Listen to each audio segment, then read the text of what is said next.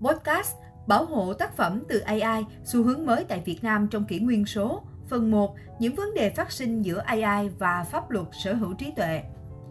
Trí tuệ nhân tạo Artificial Intelligence AI đang ngày càng thúc đẩy những bước phát triển quan trọng trong công nghệ và kinh doanh. Nó được sử dụng trong nhiều ngành công nghiệp khác nhau và tác động đến hầu hết các khía cạnh của việc sáng tạo. Sự sẵn có của một lượng lớn dữ liệu đào tạo và những tiến bộ trong khả năng tính toán cao với giá cả phải chăng đang thúc đẩy sự phát triển của AI. Do đó, AI được xem là động lực cho sự phát triển kinh tế cả trên phạm vi thế giới và Việt Nam. Tuy nhiên, bên cạnh những lợi ích thì AI cũng mang lại một số thách thức về pháp lý và xã hội khi hầu hết nguyên tắc pháp lý hiện nay mới chỉ xoay quanh chủ thể là con người tự nhiên, natural person.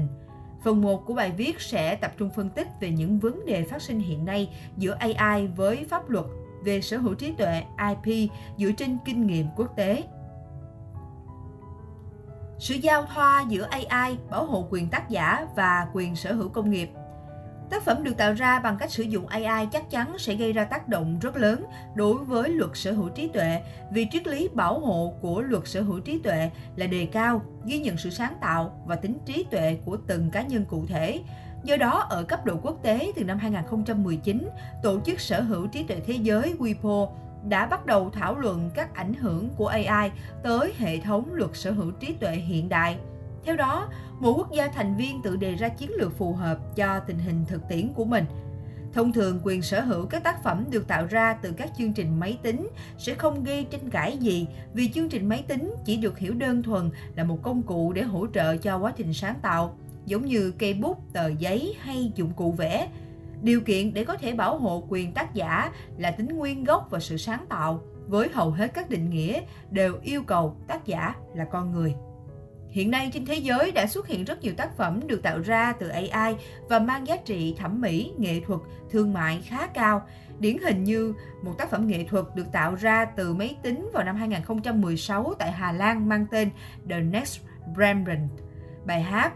The AI Love Song do Nguyễn Hoàng Bảo Đại, một kỹ sư công nghệ thông tin của Việt Nam phát triển. Ca khúc này đã được AI tự viết phần nhạc với tốc độ 10 giai điệu một giây,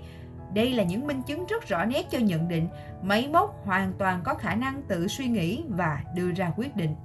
Như vậy, khi việc sử dụng AI để sáng tạo ra các tác phẩm đã trở nên phổ biến hơn thì vấn đề về bản quyền sẽ được đưa ra để xem xét và thảo luận một cách kỹ lưỡng và phổ biến.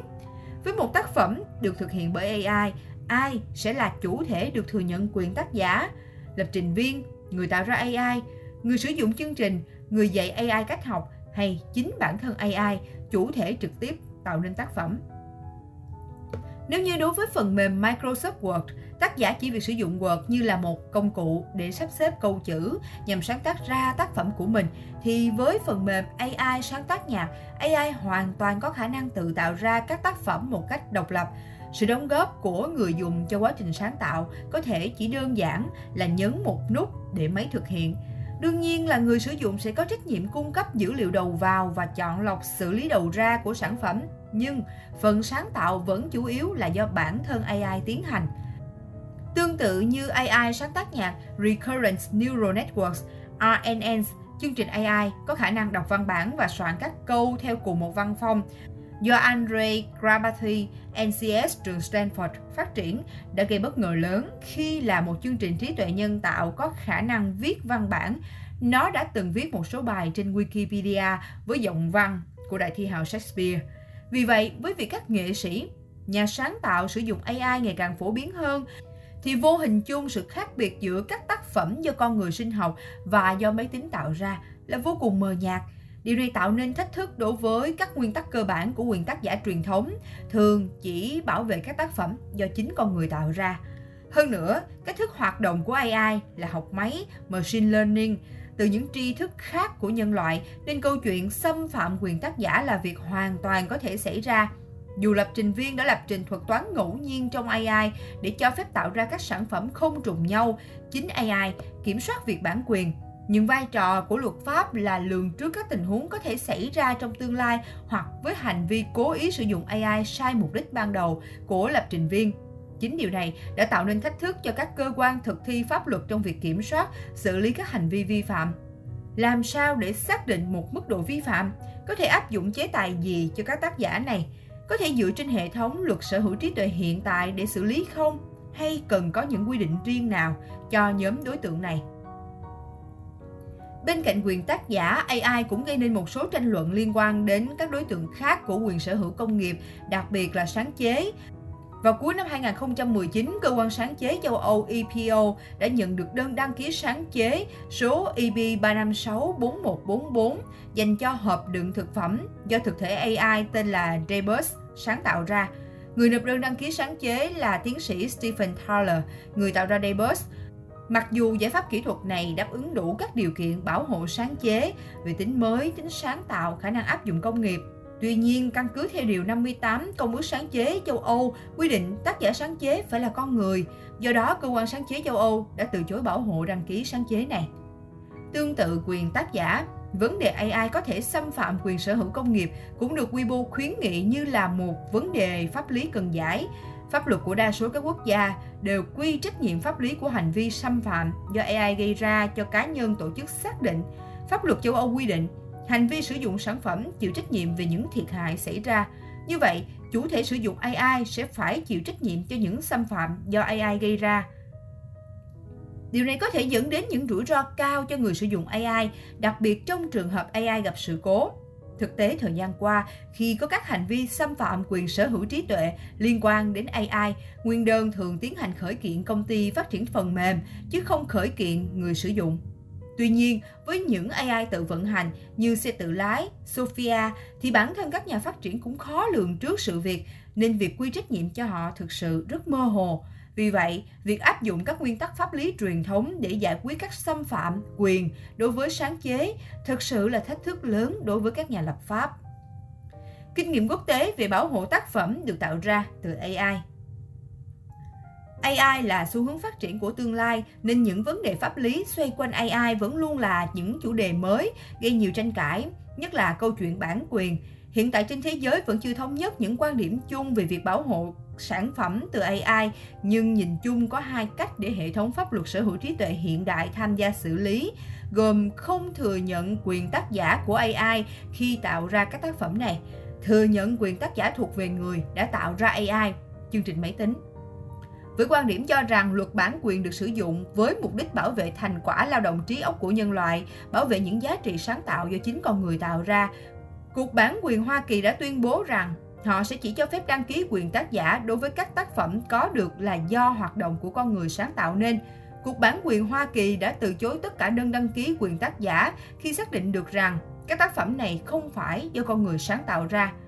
Bằng cách tiếp cận này, bất cứ tác phẩm nào được tạo ra từ AI cũng sẽ không được pháp luật về quyền tác giả tại Hoa Kỳ công nhận, đồng nghĩa với đó là các tác phẩm sẽ được sử dụng một cách công cộng.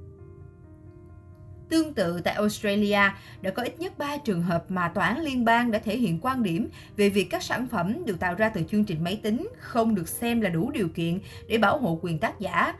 Tại châu Âu, Tòa án Tư pháp của Liên minh châu Âu CJEU cũng đã tuyên bố bản quyền chỉ áp dụng đối với các tác phẩm gốc và sáng tạo, phải phản ánh sự sáng tạo trí tuệ riêng của tác giả.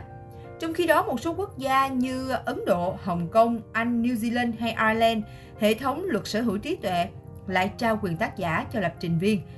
Tại Vương quốc Anh, khái niệm về bảo hộ các tác phẩm tạo ra từ AI đã được nhắc đến rất sớm. Điều này đã được ghi nhận trong đạo luật bản quyền, kiểu dáng và bằng sáng chế năm 1988 CDPA. Cụ thể, Điều 9 CDPA năm 1988 nêu rõ trong trường hợp tác phẩm văn học, kịch, âm nhạc hay nghệ thuật được tạo ra từ máy tính, tác giả sẽ là người sắp xếp cần thiết cho việc tạo ra tác phẩm được thực hiện Cách tiếp cận này hướng đến nội dung ghi nhận quyền tác giả cho người đã tạo nên các chương trình máy tính này, cụ thể là lập trình viên. Bên cạnh đó, tác phẩm do máy tính tạo ra Computer Generated được định nghĩa là một tác phẩm được tạo ra bằng máy tính trong những trường hợp không có tác giả là con người, theo Điều 178 của CDPA năm 1988. Việc làm rõ khái niệm trên tạo ra tiền đề cho việc giải quyết các yêu cầu bảo hộ quyền tác giả đối với các tác phẩm được tạo ra bởi AI có thể thấy rằng cách tiếp cận quyền tác giả này của Vương quốc Anh là một cách tiếp cận khá rộng mở khi đã tạo ra một ngoại lệ để công nhận quyền tác giả đối với các tác phẩm được tạo ra bởi một loài tác giả không phải là con người. Tuy nhiên, chính việc công nhận quyền tác giả đối với các tác phẩm này cũng đã khiến cho các chuyên gia trong lĩnh vực phải đặt nhiều câu hỏi hoài nghi với quan điểm cho rằng quyền tác giả là công cụ để bảo vệ giá trị sáng tạo của con người, giá trị sáng tạo lao động trí óc của nhân loại. Việc công nhận quyền tác giả cho những sản phẩm được tạo ra bởi máy móc này có phải là một sự công bằng cho những tác giả khác hay không khi họ đang sử dụng chính trí tuệ của mình để sáng tạo ra những tác phẩm thật sự Xem toàn bộ bài nghiên cứu bảo hộ tác phẩm từ AI xu hướng mới tại Việt Nam trong kỷ nguyên số tại website Thư viện UEH, tác giả Nguyễn Thùy Dung, khoa luật trường Kinh tế luật và quản lý nhà nước UEH. Đây là bài viết nằm trong chuỗi bài lan tỏa nghiên cứu và kiến thức ứng dụng từ UEH với thông điệp Research Contribution for All, nghiên cứu vì cộng đồng. UEH trân trọng kính mời quý độc giả đón xem bản tin kiến thức kinh tế số số 46 bảo hộ tác phẩm từ AI, xu hướng mới tại Việt Nam trong kỷ nguyên số. Phần 2, thách thức, pháp lý và giải pháp bảo hộ tác phẩm từ AI tại Việt Nam. Tin ảnh nhóm tác giả phòng marketing truyền thông UEH, giọng đọc Ngọc Quý.